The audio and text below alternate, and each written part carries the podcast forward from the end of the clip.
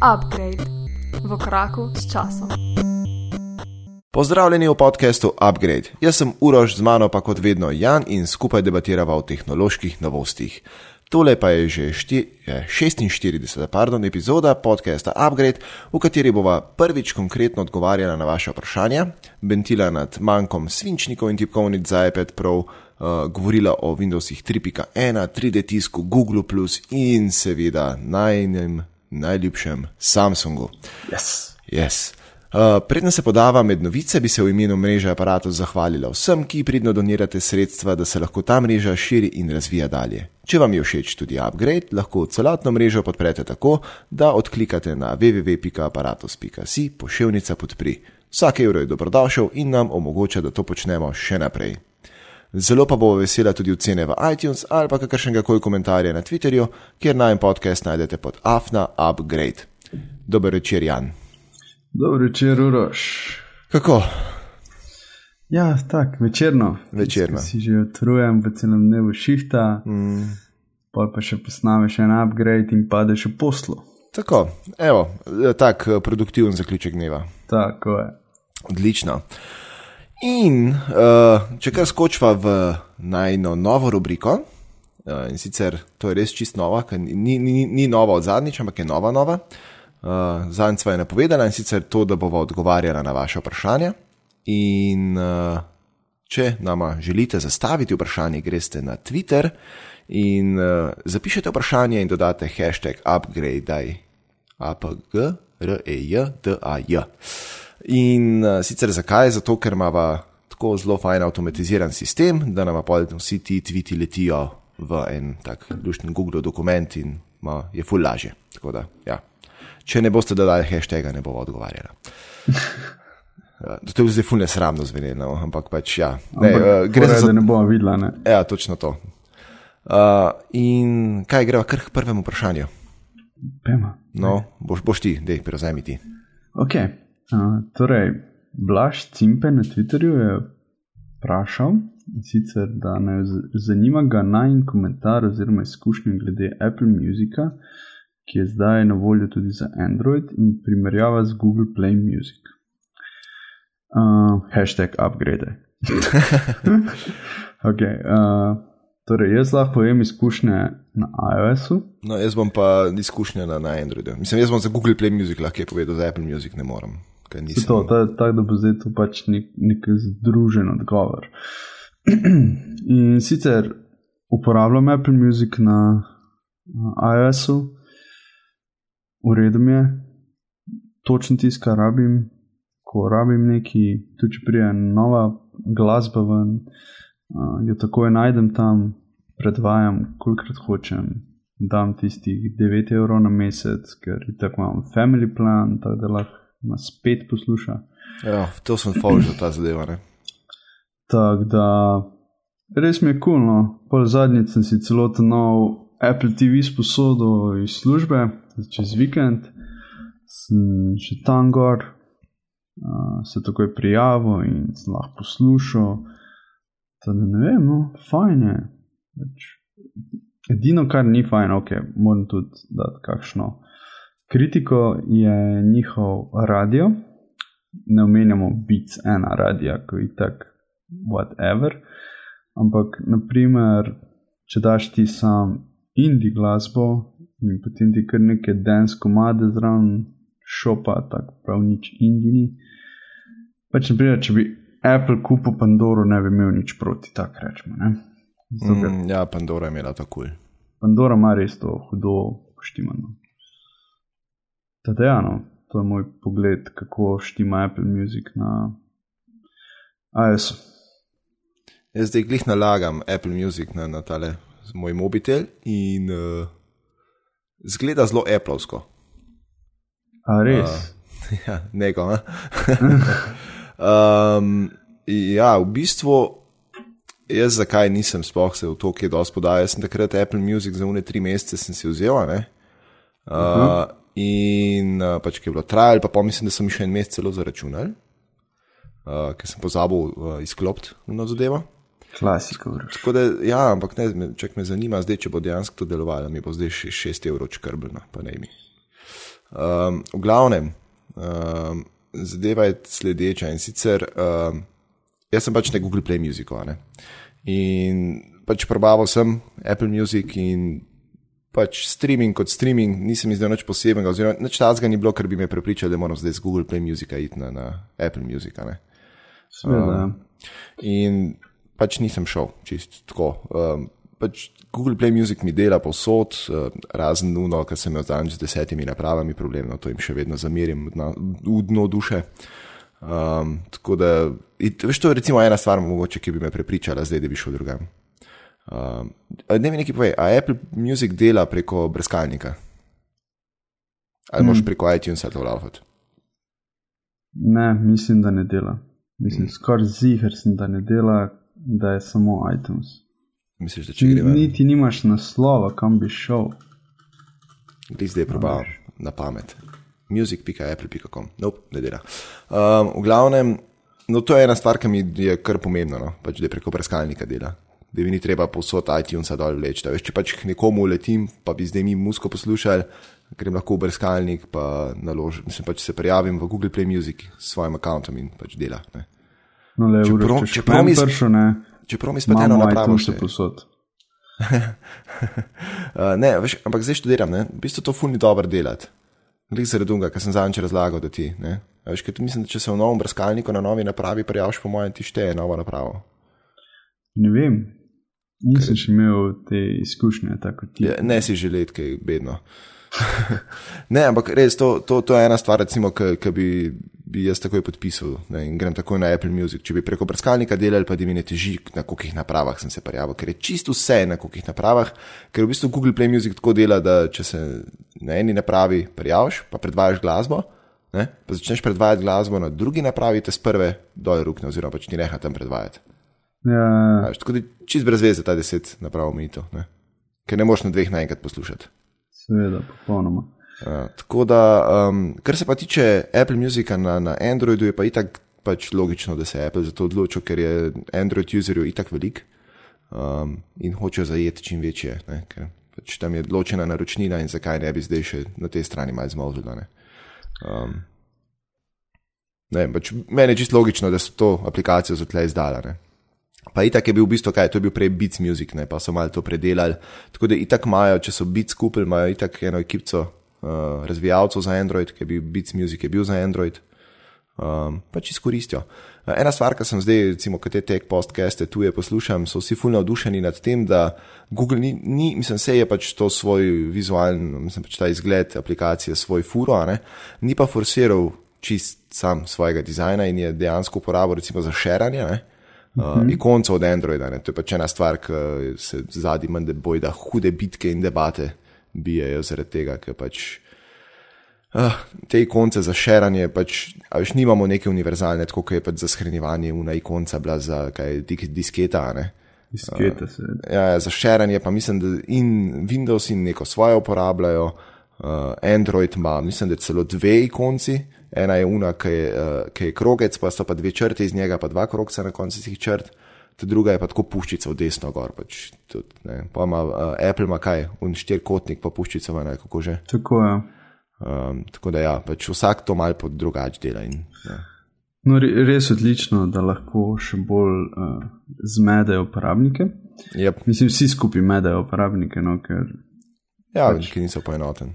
misliš, da bi mogel obstajati nek, nek zbirnik standardiziranih ikonc, zato da ne bi ljudje, ko bi switchali z enega sistema na drugega, imeli Ja. ja. problemov. No.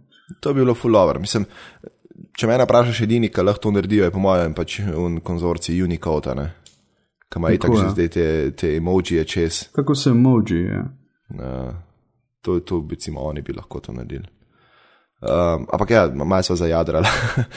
um, v glavnem Apple Music na, na, na Androidu in tako naprej, ja, fajn. Um, jaz bom sicer še vedno ostal na Google Play Musicu, um, nisem pa nikoli rekel, da bi recimo mogel tle ostati. ne. Ampak zaenkrat mi je tle udobno in mi je fajn in mi je kul. Cool. Tako da, ampak ja, še to, pa je na Apple Music ni enega ful tako kul cool načina, kako si recimo playliste skozi Spotify na to voziti, pa to, ne. To je tako Ja, dosti ne, nekaj časa je obstajal, Aha. Tem je pa seveda Apple to blokiral. ne. Ja, čeprav ne razumem, zakaj bi to oni blokirali, ker pač to je voda na mlin njim. Ne? Ja, Ali je pa zato, ker Spotify blokiral, pač- verjetno. Okay. Ja, ali pa Spotify, se ne vem. Toč. Pač nekdo je blokiral, tega ni več, slikite se. Taki. To je to. Tako, recimo, to je ena stvar, na katero bi jaz zelo pomislil, preden bi pač switchal nekaj. Imam. Zdaj pa imam že res toliko kolekčno narejenih zadnji in mi je kul cool in jih uporabljam. In bi imel kar nekaj dela, da bi pač na drugi strani spet to naredil. Ne? Tako da. Hm. Um, v bistvu je pa, kar se teh streaming zadev tiče, itak primarno važno, koliko glasbe tam, ne? A več koliko komadov imajo.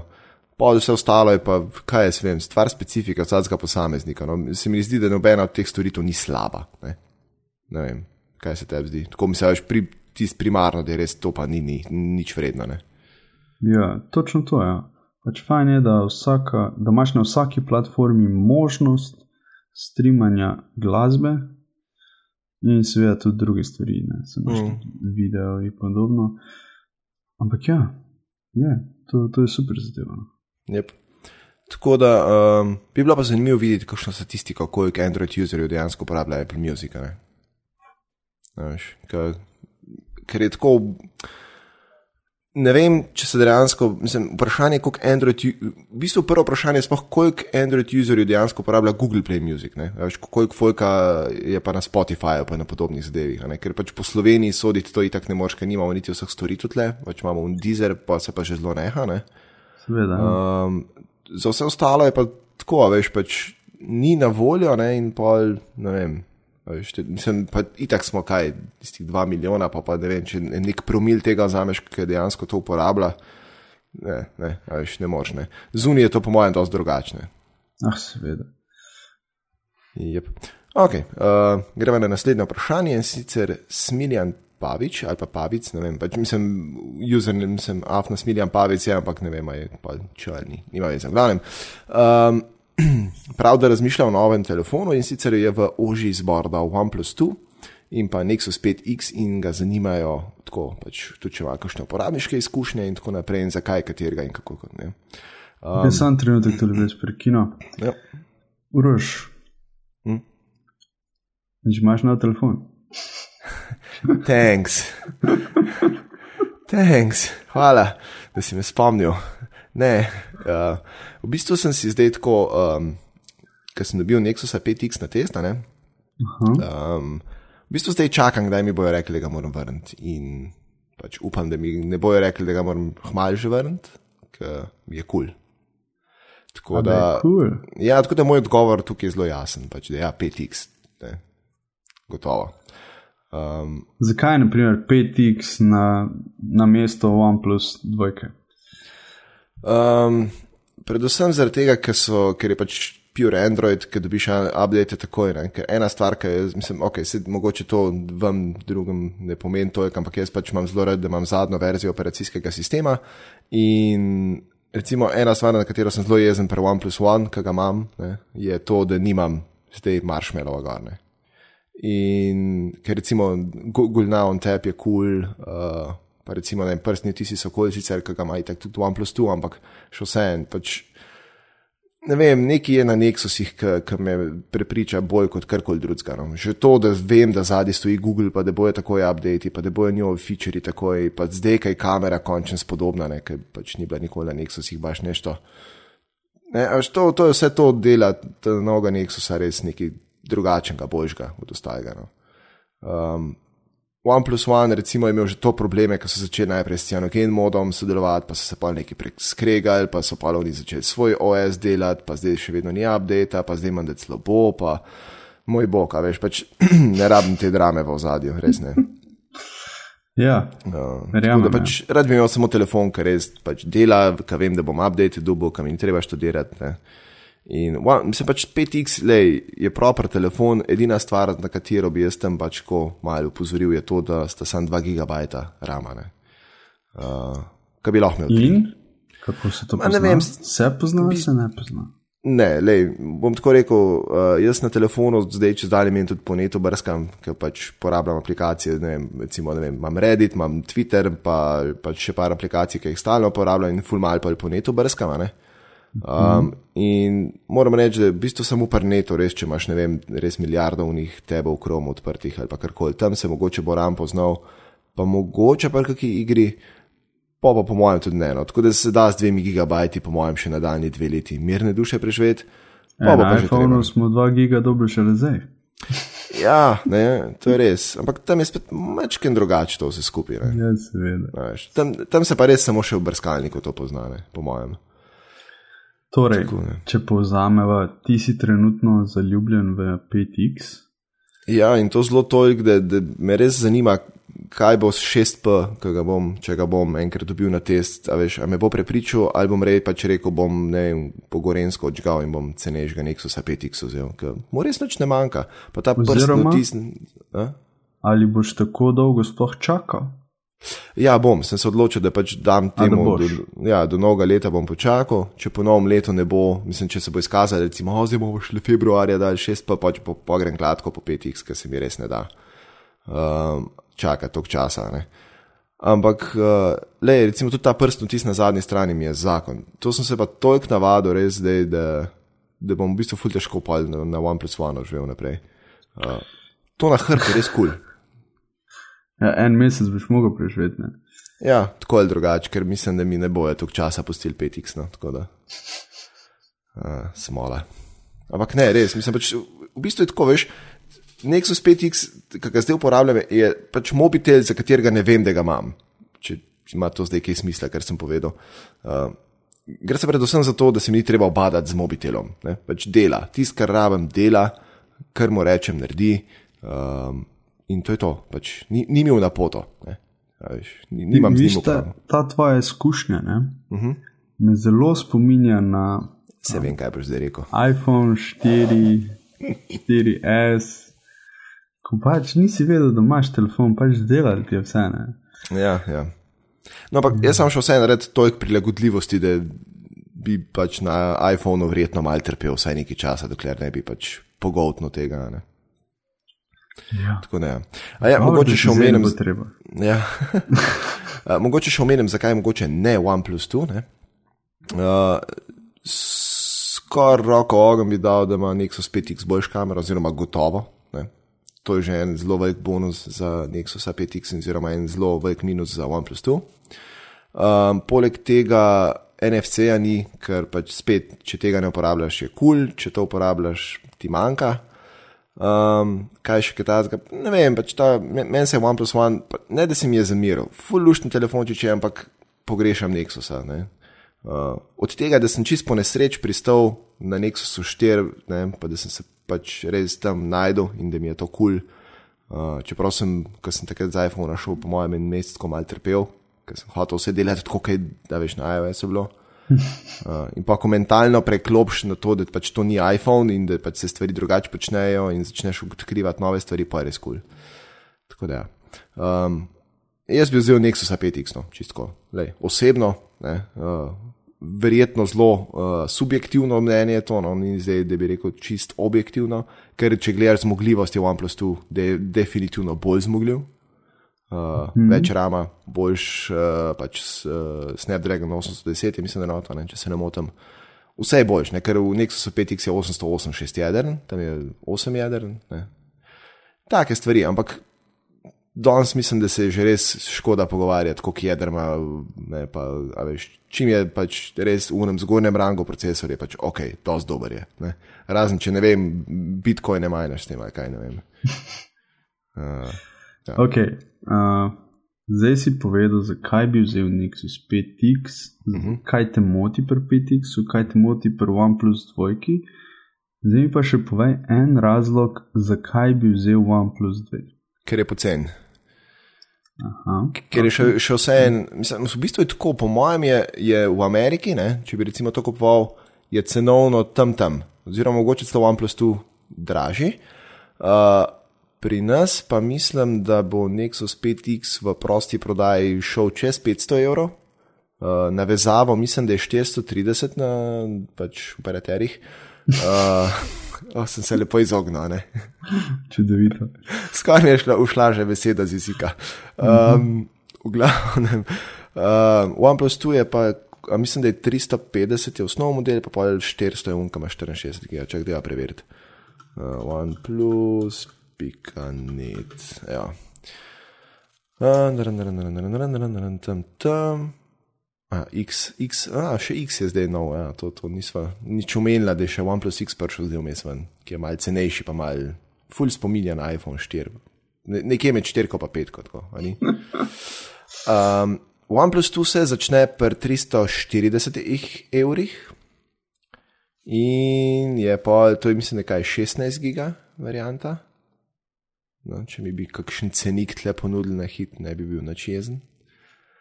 Um, evo ga.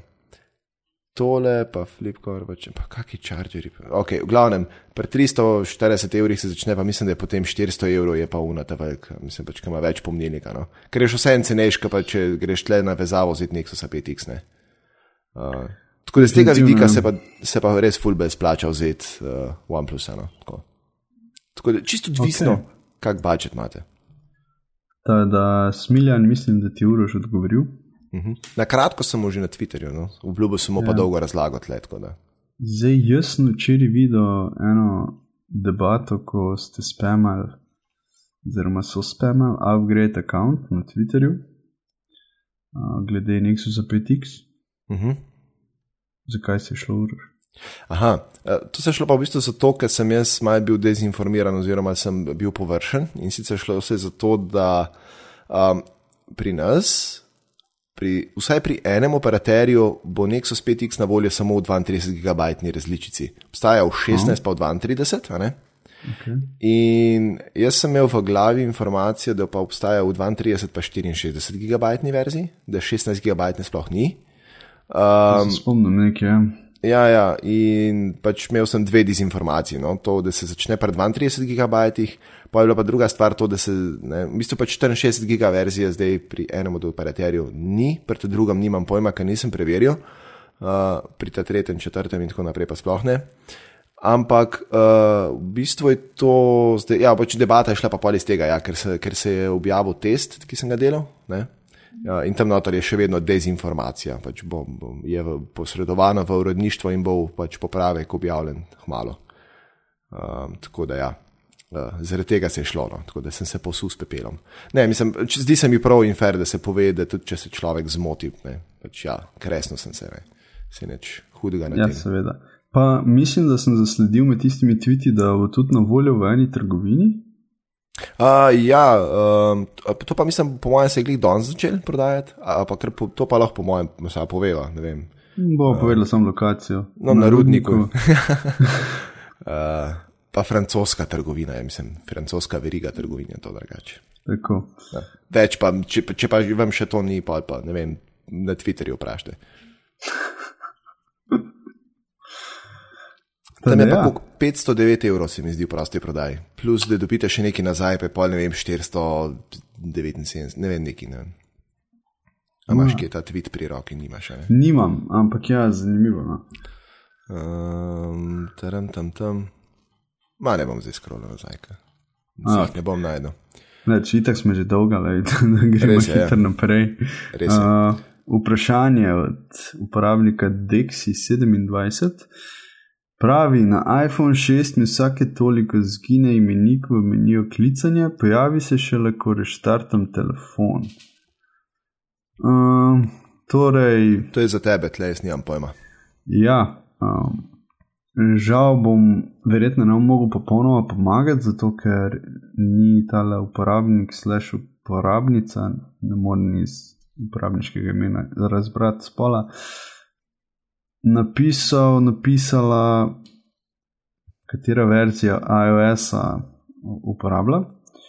Rečemo, da uporablja iOS 9, um, ki je še kar buggy as hell, ne? Uh mhm. -huh. pač Apple in software, to um, je šlo še samo navzdol, odkar je Jobs umrl. Uh -huh.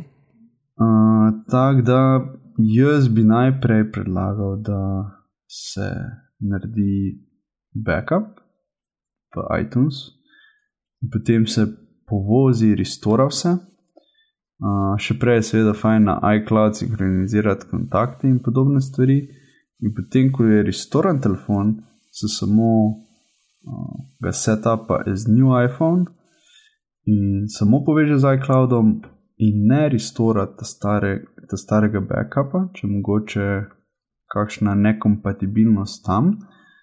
Če še kar ne bo boljše, pa ne morem reči druga, kot da se počaka na popravek 9.2. Uh, Ko sem malo googlil, imajo ljudje s tem problem in sicer predvsem od verzije 9.0 do 9.2, ne do 9, ja, 9.2. Um, nisem pa zasledil na 9.1, da mogoče pa Dexi 27 nima popolnoma nadgrajenega telefona. Tada najprej do konca nadgraditi iOS, restorat, če ne bo boš, bo pač treba počakati na 9.2, ki pa mislim, da bo prišla neki v sredini decembra. Tada. To je to, kar lahko tako pomagam. Jaz bom sam prikimal zraven. Ja. Bom ja. na naslednjega jaz odgovarjal. No, no, sicer uh, uporabnik Afna Traburg nas sprašuje, da v bistvu malo sem minuto, da sem tole dešifriral in sicer na OnTap mu na Androidu 6 nič. Uh, sklepam, da gre za mobitel OnePlus One. Uh, sesuje Google Play in sicer uh, javi, da unfortunately Google Play Services has stopped in sprašuje, če obstaja kakšen fix. Um, glede na to, da za OnePlus One nekih zelo uradnih in zelo pač potrjenih uh, romov za 6.0 ni, in da je tudi to razlog, zakaj jaz še vedno nisem na 6.0 na OnePlus One. Se pravi, pač, mislim, da cianogen mod so samo najtli, kar pomeni pač ni še to, to ne? neke bete ali celo alfe so šele. Uh, je gotovo, če imaš cianogen mod, gor to problem.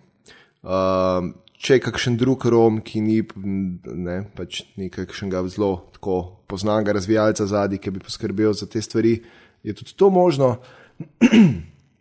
Skratka, jaz bi tle razlog pripisal predvsem temu, da je naložen nek rom, ki ne, ima probleme in ni dobro podprt in ni dobro optimiziran in tako naprej. Tako da uh, bi pa z veseljem slišal, red, za kater rom gre, uh, kaj je naložen gor.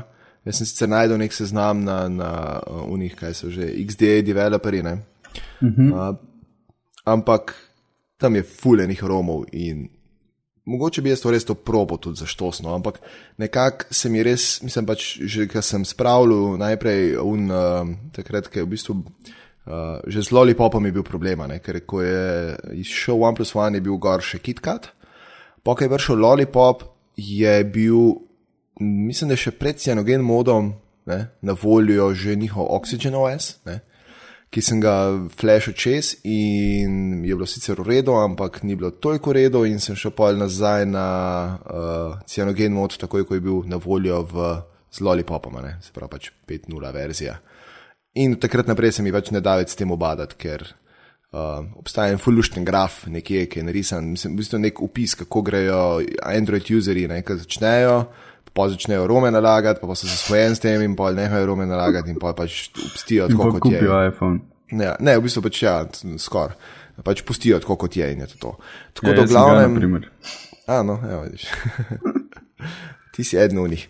Ja. Um, ne, ampak ja, pač glede na to, da kolikor jaz vem nekega uradnega, uh, se pravi, niti Oxygen OS, niti uh, Cyanogen moda ni za OnePlus One in je še zdaj napovedan, mislim, da je release date, ne vem, da pamet, pogooglejte, po uh, bi gotovo to napako pripisal temu, da ja, ni neka stvar, ki bi bila podprta in ni neka stvar, ki bi bila stabilna, ne? zato se pa stvari sesipajo. Tako da žal, pač treba bo iti nazaj na 5.0 lollipop ali pa 5.1 lollipop ali karkoli že, um, ali pa pač na marshmallow potem mislim, počakati na Marshmallow, pa pa Google na on tep uporabljati, ali pa ostati na Google na, on, eh, mislim, na, na Marshmallow, pa pač ne uporabljati na on tep, kar je sicer greh, ampak ja. To je v bistvu to. E, jaz bi mogoče predlagal, da če to bilo sneto nekje iz XDA developers, da se pač v tisto temo od Roma pač napiše to težavo. Včasih ja. so pa ti. Um, fikseri, moderi, kakorkoli bi jim že rekli, mm. tukaj iznajdljivi, da tudi znajo popraviti kakšne takšne stvari. Oziroma, mogoče celo pogledati v release note, pa pogledati, če mogoče je to že znana zadeva, pa pač bo fiks, ko bo. Ne? Uh, tako da ja, uh, je pa res, da na on tebi je super stvar in je škoda, če že imaš maršmelo gor, ne, da ti ne dela. To je pa res. Seveda. Ok. Uh, Okej, To je bil zdaj prvi upgrade, aj, ne, tako da um, upam, da boste sprašvali še naprej. Dajte, id na Twitter, uporabite hashtag upgrade, sprašujte, mi da bo odgovarjala. Ja, in ker so zdaj najni jingli v produkciji, bomo rekli. Ja, ja, bomo rekli. tako, tako, tako. Uh, umestnih jinglov zdaj ne bo, ker bi pač bilo smešen, ker nimamo za upgrade in niti za bentenje. tako. Ta, da, gremo kar naprej, govorice napovedi. Torej, Yes. yes. ja, išla je prva knjiga o 3D tisku v slovenskem jeziku. Mhm. Prva knjiga, Ja, to je treba podariti. In sicer delamo malo EPP, samo zato, ker je to uh, iz najnega področja. res je. Uh, potem tudi najna profesorica je to napisala, Mhm. skice je naredil nek Uroš Miklavčič. Ja, ne vem, kdo je to karen. Ne, jaz ne. Um, Uh, Teda Uroš, no, povej kaj več. Ja, v bistvu je to zdaj res prva uh, literatura o 3D tisku, ki je bila napisana v slovenskem jeziku. Gre za tako pač. Za temeljno knjigo, kar pomeni, da pač noter so pojasnjene vse te znane tehnike 3D tiska, noter imate geslovnik, se pravi, pač vsi ti izrazi so pojasnjeni, prevedeni, nekateri, nekateri ne. Tako naprej. V glavnem, pač gre za res neko literaturo, kat s, katere lahko, s katero lahko začnete uh, malo bolj strokovno razmišljati o 3D tisku. In uh, to je napisala Tadeja Muk, uh, ona je zaposlena na Naravoslovno-tehnički fakulteti na oddelku za uh, tekstilstvo, grafiko in oblikovanje. Mislim, da bi mogel reči doktor. Ja, res je. Uh, v bistvu zdaj je predstojnica celo katedre za uh, informacijsko in grafično tehnologijo. Uh, pa, pa upam, da res ne posluša upgrade. Ji bom bo link poslal. Uh, v glavnem, ja, uh, napisala je skupaj z Igorjem Križanovskim. Um, on je en tak zelo dober mojster za uh, Blender, to je odprtokodni program za 3D modeliranje. Oh, Uh, tako da mislim, da je bil zelo en prvih, ki je bil uh, certificiran za te stvari pri nas. Tako da ja, je, je človek kar na, na mestu. Um, knjiga je full lepa, tako da um, bova, bom, bom, jaz sliko pa bo dala v zapiske, oziroma bom en mock-up dal gor, ker tako full lepo zgleda.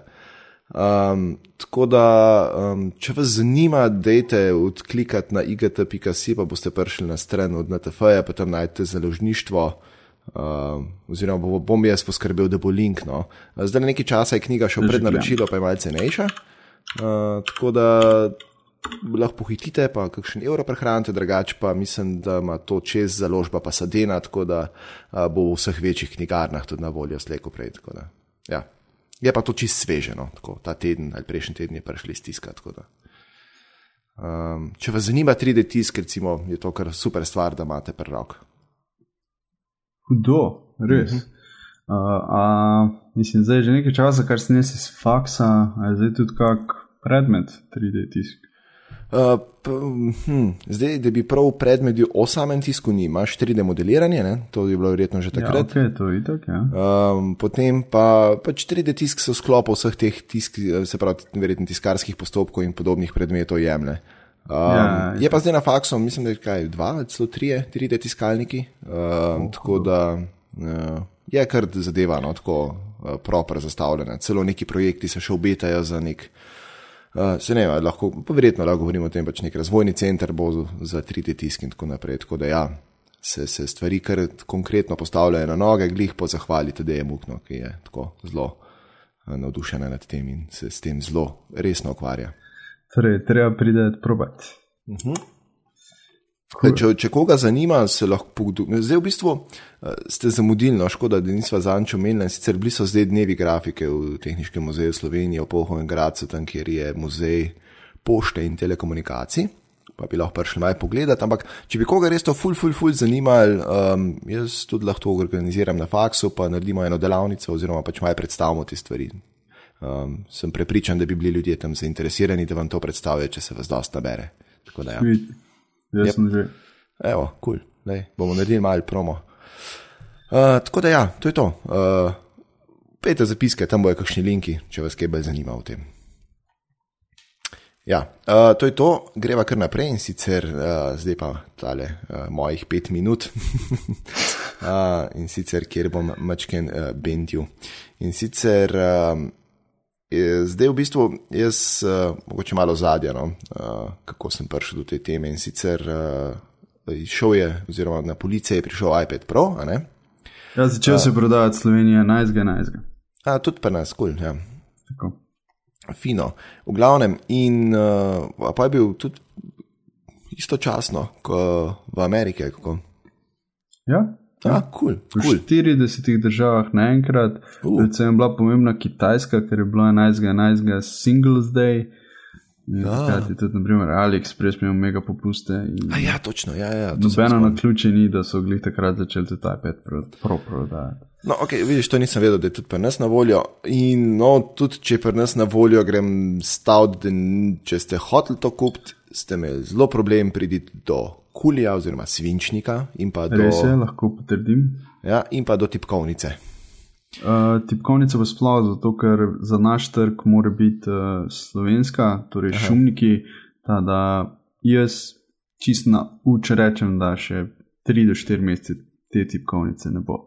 Medtem ko internacionalne tipkovnice se sploh ne da kupiti.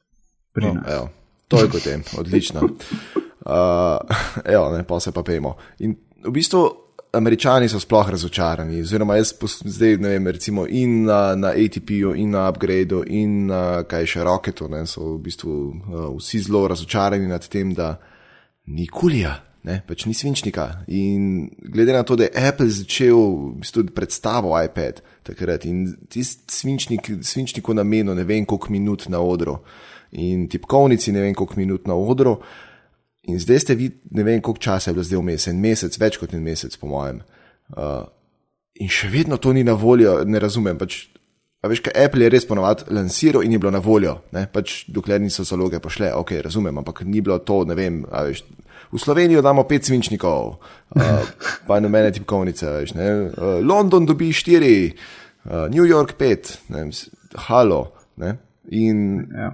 ne, mislim, pač zelo ne Appleovsko je to, no, bom tako rekel. Um, in jaz verjamem, da mrzkdo se bo odločil, da bo rekel, ok, ne bom zdaj kupil, zaradi tega, ker sem hotel imeti zraven svinčnik in hotel sem imeti tipkovnico. In zdaj, ker tega ni na voljo, bom ali bodi si počakal, ali me bo pa ta čas že minil. Ne? In eno tako zelo resno vprašanje je, kako bo to na njihovo prodajo vplivalo. veš. Veš kaj, ti jaz povem, njihov največji problem je, če ne bojo uh, zrihtali tega do 28. novembra, ko imajo Black Friday. Jep, se strinjam. Uh, do takrat pa, ok. Ni, ni še taka kriza. no. Ja, če jim za Black Friday ne rata narediti zalog po trgovinah, pol so zamočili, po mojem, tole zadevo čist. In se mi zdi, da zadnje čase res Apple te stvari malo tako ne grejo najboljšo drog več. Um, tako malo mal, mal se je vse skupaj razpustil. Um, je pa problem v tem, da si Apple sam sebi postavlja zelo visoke cilje in je v bistvu večkrat žrtev pol tega. Ne.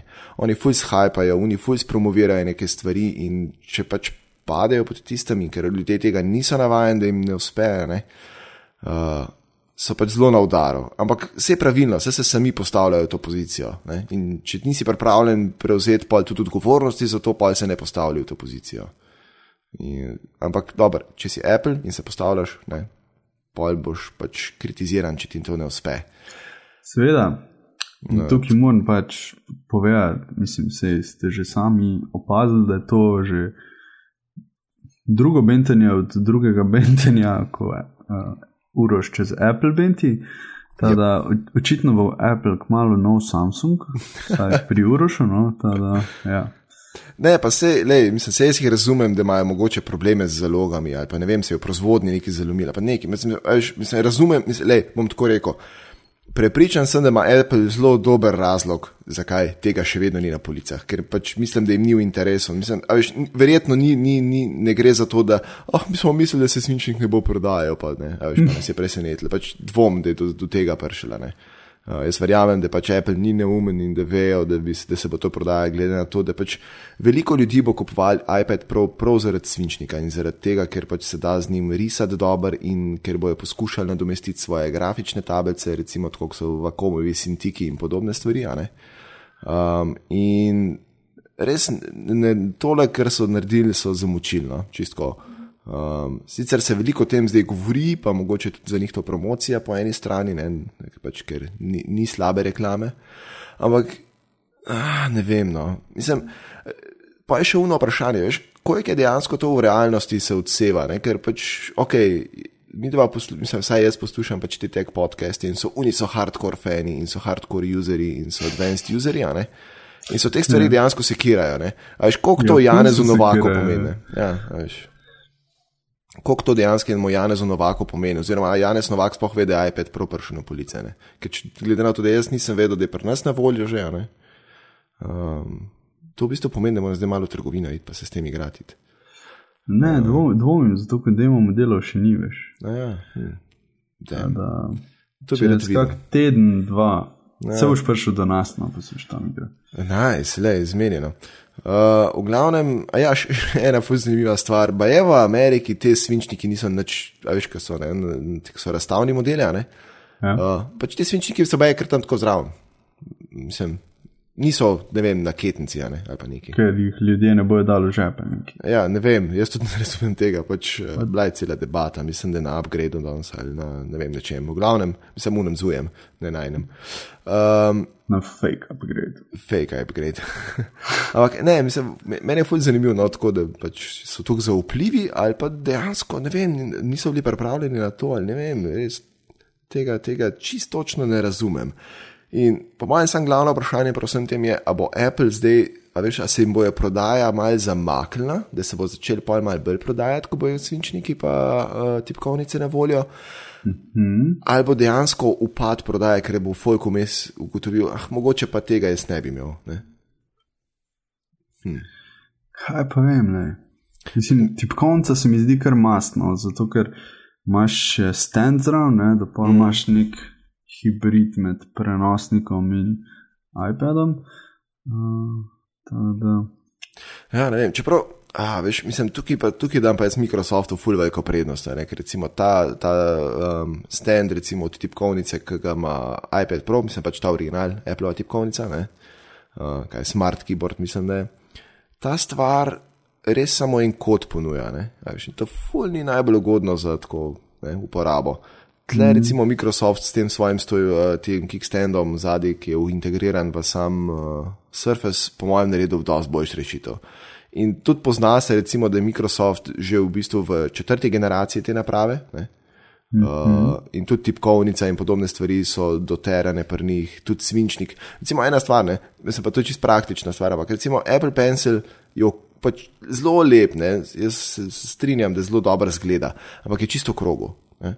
-hmm. In zdaj, čisto krogo svinčnik, če ste kdaj imeli čisto navadno krogo svinčnik, se zelo rad zvali z mize.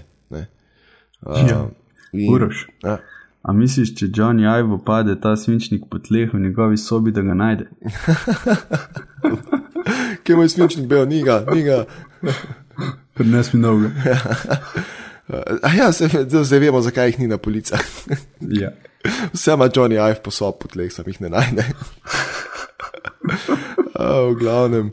Ne, ampak veš, tukaj se pač po Microsoftu pozna. Recimo, isto je Microsoft, je zdaj ne vem, ta ta nov kuli njihov, ki je, ki ga okoli obrneš, lahko radiraš z njim. Ja, to je čisto logična stvar. Uh, pa je, veš, kaj smo zadnjič, enkrat smo nekaj o Lego govorili, da na, na, na Apple'ovem, se pač na iPad Pro je zelo ni lega. Uh, dejansko je lega, ampak je zelo, zelo majhen, oziroma tako majhen, kot je na Surface Pro. Da, uh, torej, pa, pa je divje varira med aplikacijami. A res? Ja. Uh, je, recimo, mislim, da v nekih aplikacijah je full lega, uh, v nekaterih pa full nič, kar pomeni, da očitno razvijalci niso najbolj upravljali svojega dela. Ne. Ja, če niso dobri svinčnikov. Ja. oh, šale se pišejo, ker same od sebe. Priti mač. Um, ja, tako da. Um, ja, no, še ena stvar, ki jih bentiva čez te zadeve in sicer uh, o sami ceni. Ne. Se pravi, če kupiš svinčnik, pa tipkovnica pride to krepko čez 250 dolarjev, po mojem, zraven. Slakar v evrih govorimo, jaz imam vse cene v evrih. No, evo, no pa povej točno, če imaš, mislim, tako, če veš na pamet. 114 evrov je sam svinčnik, medtem ko tipkovnica bo okoli 200 evrov. O moj bog. Se pravi, dobrih 300 evrov še zraven. Uh, pa če vzameš, ko- koliko je pa ta, ta dražji model, samo, se sta dva modela, sta en je osnoven z 32 GB, pa je un 128, pa LTE. a ne? 32 Wi-Fi je 970 evrov, nekaj takega z davkom. Okay. Um, tem 128 Wi-Fi je 1170, nekaj takega. Uh -huh. Medtem ko Wi-Fi plus LTE 128 je pa Jurija 300. Se pravi, se dejansko bolj splača vzeti pa že unga MacBooka. Definitivno. Mislim, Razen zdaj, če res na, na žive in mrtve rabiš touchscreen, pa si nič. Točno to je. Ja, ja. Ja, pretty much. Um, ker še vse, ne, še vse imaš pa tam pač OSX, ne? pa poln Photoshop, pa te stvari. Ja, kar, kar bi jaz rad rekel, da ful ljudi mi je že začel sanjati, kako bi oni to imeli na mestu računalnika in ne vem, kaj vse. In jaz jim sam govorim, pa ne, ne moš mi to na mestu računalnika, to je iOS, gor. to Ja. ja. ne poganja računalniških programov. Gor, da, halo? Yep. Um, predvsem se po mojem zgodba konča še, mislim, zgodba se po mojem konča še prej, preden se začne, ampak prvi problem je itak, uh, so api, ne, ki jih pač ni, oziroma pač so, ampak niso tako produktivni in tako, mislim, pač ni to to, no, ne, a veš, ni to desktop. Jaz razumem, da za določene, ki gledajo mail, pa YouTube, pa Facebook, pa to, ne, je to čist dost, ne, z tiste je že mobitel dost. Ampak, um, recimo, me zanima, kako deluje kakšna spletna banka na tem, veš, pa kakšne take stvari, ki jih recimo dosti ljudi uporablja. Jaz pač vem, da ne, določenim ljudem gladko dol visi, če laufa gor Photoshop ali pa ne. ne. Pač to je meni Ja, pomembno, pa tepne. To ti lahko jaz povem, da spletna banka, če imaš ti, uh, itak lahko voziš certifikat, gor, Ja? itak lahko tudi na iPhonu, ne. Mhm. Ta, da pa pač greš na tisti portal in se prijaviš noter. Ne. Zdaj pač kuk je verjetno neintuitivna do uh, touch ekranov, ne. Mm. ampak načeloma laufano. Ja, mislim, jaz bi si zelo želel iPad Proja uh, potestirati, ker recimo za nekoga, ne vem, za, za kakega novinarja, ki sam piše članke, podobne stvari, je po mojem to čez glavo dosti in super. Ja, za na teren, za kakšne trgovske potnike, ne Mm. kaj. Za kaj bolj advanced, pa jaz ne vem, no, jaz ne bi tle glih roke v ogen dajal. V danes na Redditu prebral nekaj o iPad Pro in sicer, da so gor dal Touch ID verzija 1.0. Av, Zakaj? Nihče ne ve. Je, čaki, če logično pomislim, verjetno zato, ker so tako veliko uh, količino Touch ID-ja 2.0 porabili za 6S, pa 6S, plus, da ne vem, mogoče mi je zmanjkalo za iPad Može. Pro ali kaj. ali je bil pa iPad Pro že tako prej v razvoju, pa pač niso A, tega. to, ja. ne, a veš, da je že toliko časa bilo to nekje na, na nekih ja, skicah in podobnih stvarih in To prototipih. potem vsaj od 5S ali kaj. Ali pa očitno. od 6. Ja, tam nekje. Ne. A veš, da še pač niso imeli te komponente, ko so delali in so pač rekli, le bo na naslednja verzija. Ne. Um, tako da, ja. Mislim, jaz bi se definitivno zelo rad poigral z iPad Projem, no, ker pač imam par idej, kaj bi poskusil. Um, zdaj se ne spomnim, mislim, da sem danes zjutraj, ko sem poslušal od uh, Relay FM uh, Upgrade. Je nekdo, pa se ti ne bom spomnil, kdo je razlagal, mislim, vem, mislim, da ni snel razlagal, ampak nekdo drug, da, da um, je dejansko se da podcaste gor dosti kul cool montirati zdaj. ja? Obstaja ja, nek Ferrite uh, aplikacija in do tam gor se da je to dosti kul cool delati. Problem je samo to, kako pač, ker ne moreš snemati gor, ne. mislim, lahko, ampak a veš, ne moreš, ne moreš Skype laufati, pa zraven še sebe snemati. Ne. No, rad, rad, rad bi slišal um, komentar Tomiča, kako on misli, da se da fajn podcaste gor montirati. Ja, le ne vem, to bi bilo dobro vprašati. Ja. ja. Windows hardcore, tako da. Um, ja, ma, ma pa iPad, ne, minija. Zato Res? Ja, ja, zato, da ha message piše. točno to, z, z, pač z američani gor, s temi podcasterji, da se pa dopisuje. Tako da ja, kar zanimivo. Uh, v glavnem, kar se tega tiče, no, uh, pač dosti fail, da ni svinčnikov, dosti fail, da ni tipkovnic, uh, ker je pač to nekako point iPad Proja, ne, Poleg velikega, zaslona imaš zdaj lahko tipkovnico, neko normalno, in imaš lahko svinčnik, s katerim rišeš. In če tega niste dal ven, pa Apple, mislim, Apple sram vas bodi, no to sem hotel reči. Točno to. Um, ok, pojmo naprej na strojno primo. Sicer še malo bo ostala prepet projo. Zdaj pa ena dobra stvar. Sicer iFixit je naprimer pri svojem razstavljanju iPada Pro ugotovil, da ima matična plošča uh, čip za podporo USB 3.0, Hmm. kar pomeni, naprimer vse dosedanje in naprave so podpirale samo hitrosti USB 2.0, kar je med 25 in 35 MB na sekundo. Medtem ko iPad Pro očitno podpira hitrosti USB 3, kar je med 60 in 625 MB na sekundo. Cool. Mislim, to sem jaz že sanjal od iPhona 5, ne, ko je Mm. prvič bil Lightning konektor. Tako da, ja, hodovno.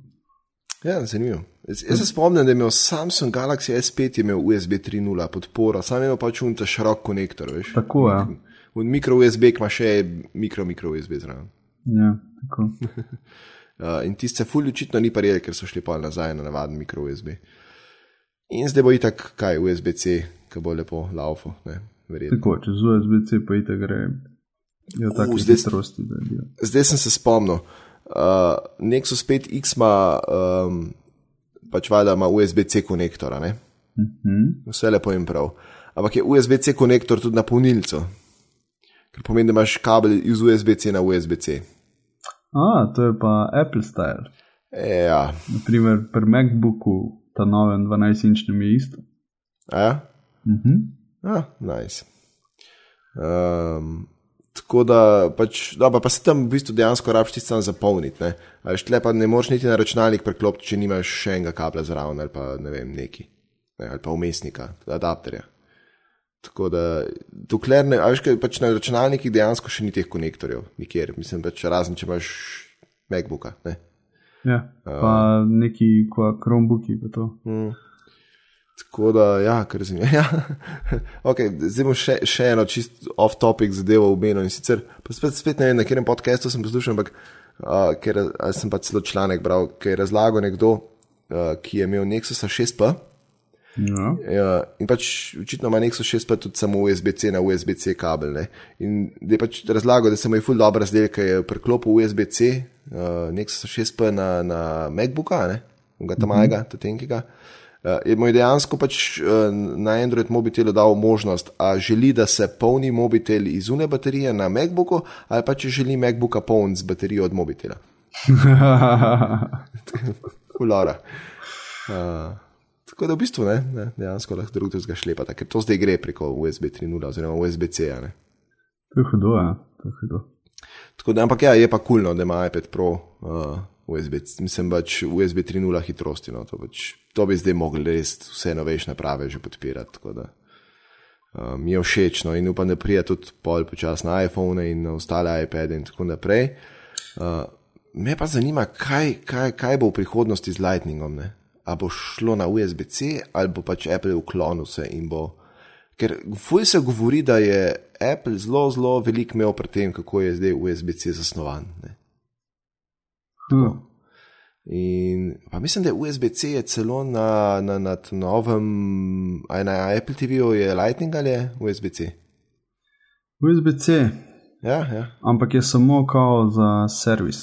ja za developerje, za, za, za te zadeve. Ne? Ja, ja. Ampak je zanimivo, ne, da, da, da v bistvu se kar ne, se pravi, to zdaj druga Apple naprava z USB-C konektorjem. Točno tako. Hm. No, to, to, to me fulj zanima, če bo dejansko šlo v prihodnosti vse na USB-C, pa da se pa vsaj tukaj ne malce združijo ne, te standardi in te zadeve, to bi bilo odlično. To bi bilo čudovito, ej. Sam. Ne vem. Čeprav je pa USB-C konektor večji od Lightninga. Ne? Ja, se to je tisti problem. Tako da, sicer ni zdaj drastično večji, ampak je večji, tako da se vidi, da je večji. Ne? Je pa fajn, moram priznati. Res je. Ok, um, no pa pejdo zdaj, če smo že pri Apple, bila toliko časa, pa na najljubi Samsung, da ne bo kdo rekel, da ga zapostavljava. Tako je. Um, in sicer je Samsung predstavil svoj prvi 4K prenosnik, oziroma prenosnik s 4K zaslonom. Um, in sicer ActiveBook 9 Pro ima 15,6 palčni na dotik občutljiv zaslon s 4K ločljivostjo. Tule si po mojem falil, ker si dal 2480, da je Falil, ja. je 3400 tri- o, 3840 krat 2160 slikovnih pik. Sem bil upozorjen, da niso točke, ampak so pike. Res? Ja, ker točka je pač matematično, ne, nima dimenzije. Veš, Pika pa ima ne, fizično dimenzijo. Ok, semantika, se vem, ampak pač sem hotel. Lepo si popravil, zdaj mi grede, ja, super. uh, v glavnem, uh, ostale specifikacije in sicer uh, i7 Skylake uh, procesor, Intelov 2,6 GHz, 8 GB delovnega pomnilnika, 256 GB SSD-ja. Uh, grafika Nvidia GeForce GTX 950M in napovedana avtonomija baterije 6 ur in pol. Um, jaz sem si tale prenosnik tako malo pogledal, zgleda tako kot vsi ostali ti um, Samsungovi prenosniki. Mislim, pač tako ni zdaj neki, da bi dol padel, če sem iskren. Ja, mogoče zaradi zaslona. Ne? Um, Cena no. okoli Jurija 600 dolarjev. ja, kar je pač, ne, to so dobiš že pač MacBook Pro je 13. -ke. 13 kot je šlo model. Ja, no, mislim, a ni, a ni, pa, a je tu draga že. 256, kaj je Jurija 700.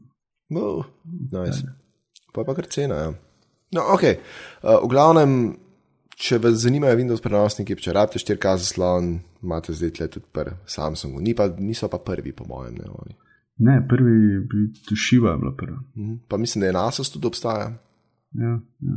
Tako da je kar nekaj tega že na trgu. Ampak so pa kulno, pač te visoko različnostni zasloni so res pač. je- me- Meni je grozno, vsakeč, ko pridem domov, pa se sedem tle, pa imam na eni strani imam Full HD zaslon, na drugi strani imam celunga 1610, ki je bil 1680 krat 1080 pixelov. Oh. Tako da ja.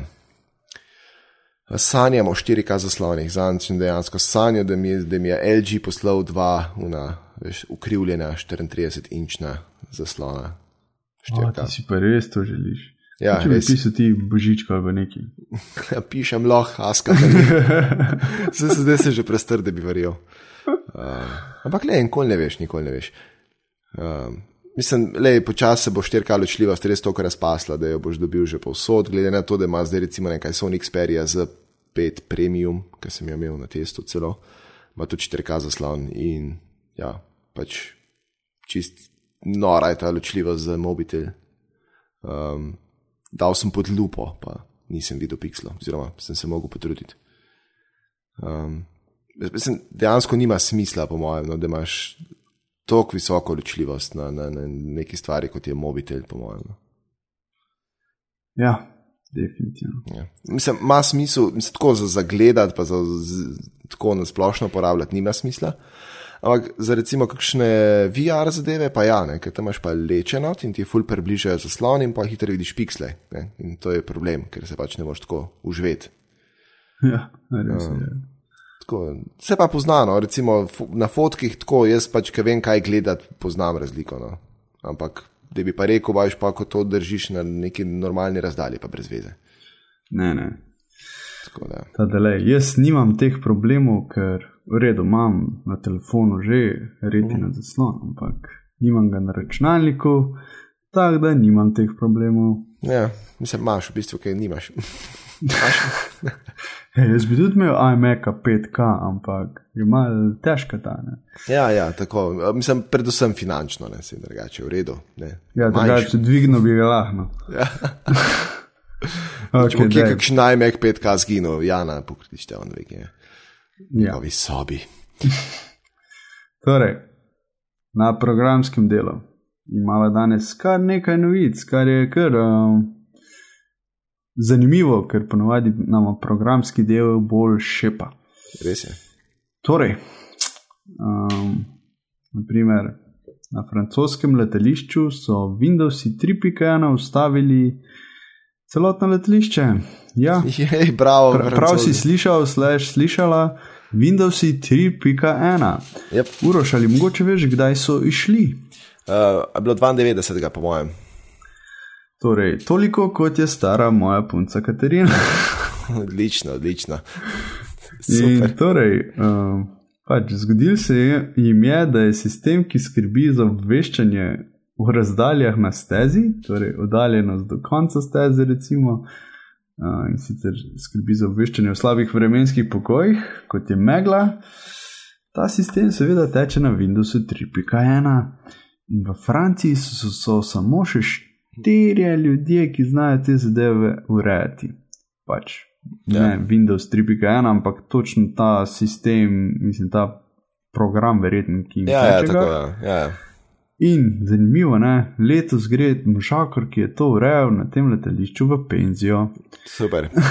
torej, verjetno je to začel pri enih 37, ja, zdaj je star 60.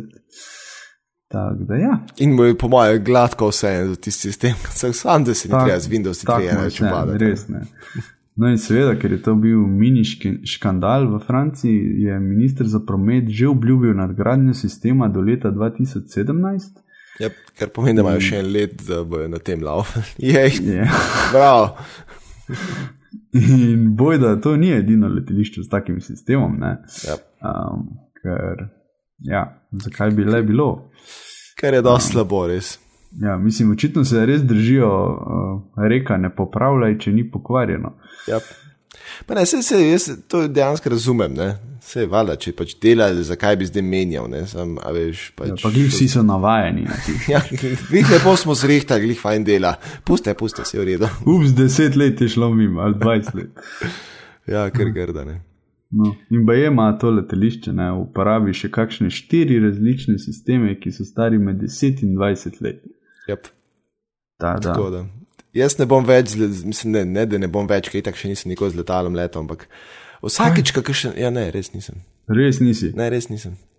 Uroš pri svojih 27 še nikoli nisi z letalom letel. Ne, in vsakeč, kaj ta zga preberem, je še manj min, da bi. Ne, se nima neke, neke fobije pred tem. Tako, veš, ampak vsakeč, kaj tako prebereš, pa kaj tam v Atlantiku strmo glav, pa se veš, ne, statistično valjda te ne bo to doletelo. Ampak tako.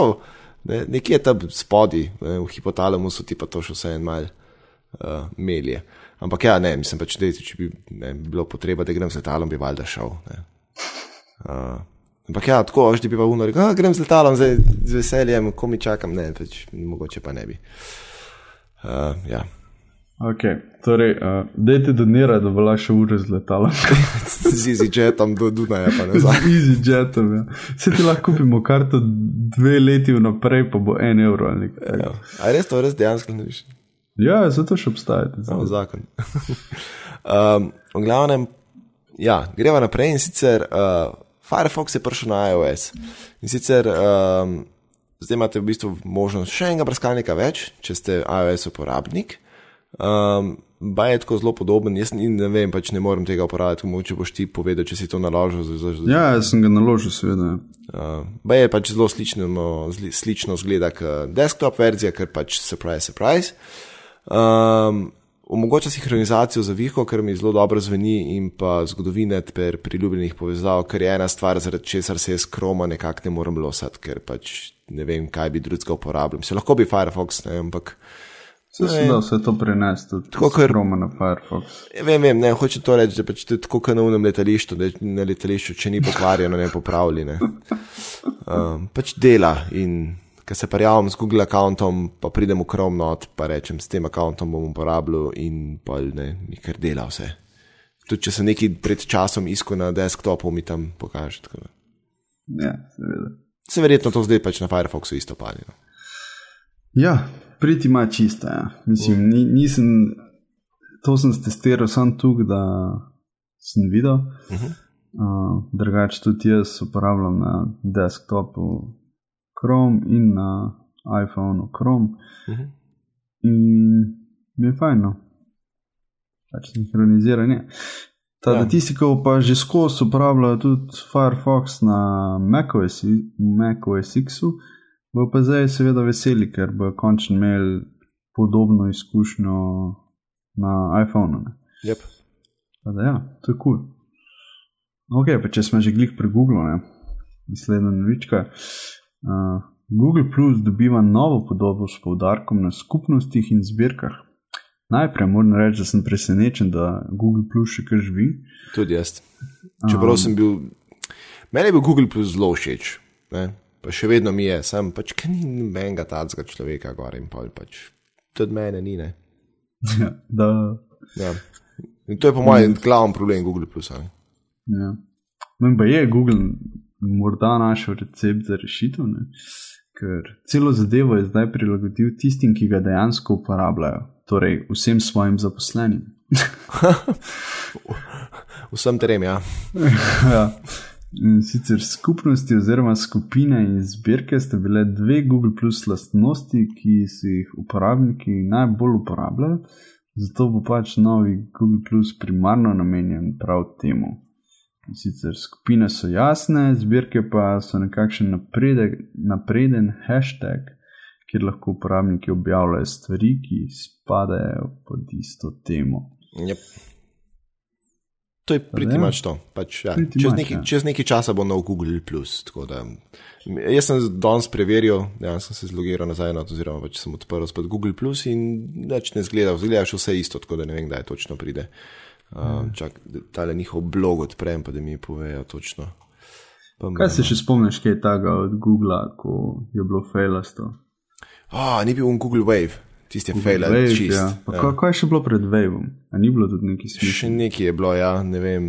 Tiste pa še predtem je še manj bil fail. Um, in kupenih stvari je bilo tako pač. No, mislim, da se nekaj dosti ne sikira. Sicer bi se radi šli social network, sam ne vem, če se hoče to iti, pač ne kupijo Twitter ali neki. Ne vem. Ja. Res, res bi se zamdil. Um, tako da, ja, kar se tega tiče, no, mislim, pač, če že res hoče sejeti te stvari, po mojem, jim je najboljša varianta, da Twitter kupijo, če bojo pač pri Twitterju za to. Mislim, tako dosta logično mi deluje, dost, ne, vem, pač, ne vem, to si ful lahko predstavljam v glavi. A da bi si. Ja. Ne, mislim, Twitter se tako ima, da je vreden ne vem koliko, ampak mislim, na papirju je vreden ne vem koliko milijard. Ampak. Ja, v realnosti to... pa enega profita ne delajo. Ne? Točno to, nobenega profita ne delajo tako da pač financirajo se z, z investicijami in pa pač nove delnice in podobne stvari. In... Jaz sem čakal, da bo vse skupaj propadlo. Ja, kar bo dal žalosten. No. Ampak, lej, jaz sem zelo optimističen in valjda, bo, če bo Twitter padel, bo neki noga ostajne. Če mogoče pa Google. Good one. Ja, ja. Ok. Um, Peva še malo Nexusa 5X, ki ga danes še nismo več omenili. ja, sem res ne nismo. Ja, ja. Sicer nekatere fotografije so bile na Nexusu 5X obrnjene na glavo. In ko sem ta naslov prebral, sem začel študirati, če se je res to kdaj pri meni zgodilo. In sem imel en primer, ki se mi je res nekaj čudno zdel. Uh, in se mi zdelo tako nenavadno, da je fotka na glavo obrnjena, čeprav ne bi smela biti. Ampak tako pač, a veš, to je bila ena vmes, pa sem mislil, da mogoče bi pa mi telefon na robe nagnjen. Yeah. Uh, in v glavnem, očitno nisem bil edin, ker se nekateri lastniki PTX-a kar soočajo s temi fotkami obrnjenimi na glavo, očitno. J jaz pač fotkam veliko, ampak to pa spet ne, da bi veš, lahko očitno imel nek reprezentativen ozorc tega. Uh, Uh, no, je pa Google inženir pa razjasnil, zakaj se to dogaja. In sicer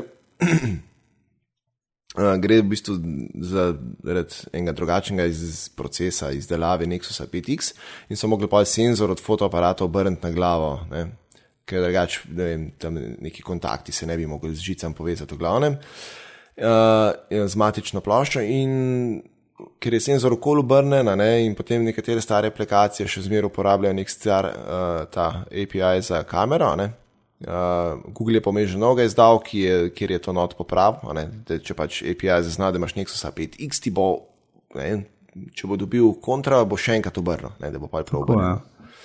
Um, in zdaj pač oni se fulj trudijo, da bi razvijalce teh aplikacij ne, uh, kontaktirali in da bi to. Ampak meni je fulj zanimivo, no, da dejansko se meni tudi v Googlevi aplikaciji to naredim, pač ne vem zakaj. Ampak mogoče bi res mobitel tako pod nekim čudnim kotom, pa je to zaznal. Mogoče. Ja. Ali pa, pa tudi na Instagramu, mogoče. Ne vem, nekje vem, da sem nekaj naredil in bilo tako pač na glavo obrnjen in mi ni bilo jasno točno zakaj. Ker včasih, ker recimo hočeš kakšno stvar, ne imaš na mizijo, ne in češ tako lepo z vrha dol slikati, tam se hit zgodi, da je kakšna fotka okoli obrnjena. Uh, ker glih mal nagneš mobitel v kontrasmerin. ki je glih v vodoravni poziciji in ga mal nagneš in je lahko hit na robe. Ampak ne vem, lej. v glavnem gre se za to, no, da pač, ko bojo vsi posodobili svoje aplikacije in bojo to nov uh, API uporabljali, bo to šlo. No. Kul. Cool. Yep. Torej, danes sploh skoraj nič nismo govorili o Nexusu 5X. Ja, še dobro, da smo ga imeli v softveru malo. Tako je, res v redu. Mm. Ok, uh, in še zadnja, zadnji sklop, to so zanimivosti. Uh -huh. Samo ena novička, ta da bo manj kot uro pa pol zdaj, yes. to epizodo. Končno. In sicer prihaja film Witcher. Yep. Torej, po vseh teh, um, sploh uro še tako veselo, periskopo svoje igranje Witcherja 3. Ki... Ja, dok dokler je še imel čas. Dokler je še imel čas, no, glej sem te hotel vprašati, če si sploh dokončal to. Ja. Ne, nisem, ampak mi, sem fuljezen, da nisem. No. No, sej še, še zmer imaš, ne? Ja, ja seveda, pač, ne, sam č, časa nimam, to je problem. Ja, ker, ja. pač, ne, običajno prihajam iz službe nekje med uh, 6 in 8 uro zvečer. tako da. O, super. In vsako jutro si že pred sedmo tam, da skuhaš sodelavcem kavo. Tako nekako, ja. To bo kar hardcore. Ja, lej, pač tako je zdaj naneslo, no, si naslednji semester bo boljš. No, to je tudi fajn slišati. Mm. V glavnem, film Witcher bo posnet po uspešni seriji zgodb, ki jih je Andrej Sapkowski napisal in CD Projekt Red programiral v eno najuspešnejših serij iger. CD Projekt naj s filmom naj ne bi imel nič. Ja. In v filmu bo seveda glavni lik Gerald of Rivia. Geralt je, Geralt. A, Geralt je. Ja, ja. Geralt of A si kdaj igral Witcherja, drugače ti? Sem špil, dvojko sem špil. Ja, dvojka. aha. Ne. Uh, celo je v kar v redu port na macOS X-u, A, res, kul. Cool. tako da ja. Cool. Jaz, Sam- sem, jaz sem celo bral knjige zdaj zadnjič, eno sem prebral, pa, pa nisem spet več časa imel. Jej. Ja. No, in Ja. ja. seveda, zgodba v filmih bo slonila na kratkih zgodbah o Witcherju, ki jih je Sapkowski zbral v zbirkah The Witcher in The Last Wish. In za film naj bi poskrbel producent, ki je stal za filmom Mumija. Au. Ja, Meni je bilo vse fajn, dokler ni, nisem tega prebral. ja. K, mislim, pač mumija. Ne. Napovedujemo ceno med 4 in 6 na IMDb. Yep. Ne, se- ne, res, jaz upam, da pač ne vem, bo- mu bojo dal budžet, pa da je ta človek dejansko, kdaj je Witcherja igral igro, pa da je knjige prebral. No, tako pač. Ne, Zato vse bi- njegov, njegov asistent je igral to je Vse dobro. Se da. Ne, čak, kdo je že igral v Mumiji, un, un, joj. Če ti moram prav pogledati. Ker če bo ta igral v filmu, pa se jaz žile režem. Uh, Ja, le, se bo imel brado sivo kot Geralt. tako, ja, ja. Če kaj že v Witcherju, v Mariborniki, ne? Kaj, ja, ja, ja, Maribor je, pa Novi Grad je. Uh, Take zanimive. No, Mogoče bi pa snemali v Mariboru. Ja. Le, evo, to je to. Ša- Šampion. Ne, um, ja. no. zdaj, zdaj bi mogla imeti, kaj že, un, uh, no, no kaj sem zdaj spomnil, Jaša, kaj že. A? Ajoj, ne bom ga zdaj najdel. Uh, No, če se kdo spomni, kaj je dopisnik. Uroš Uh, med, ta da je.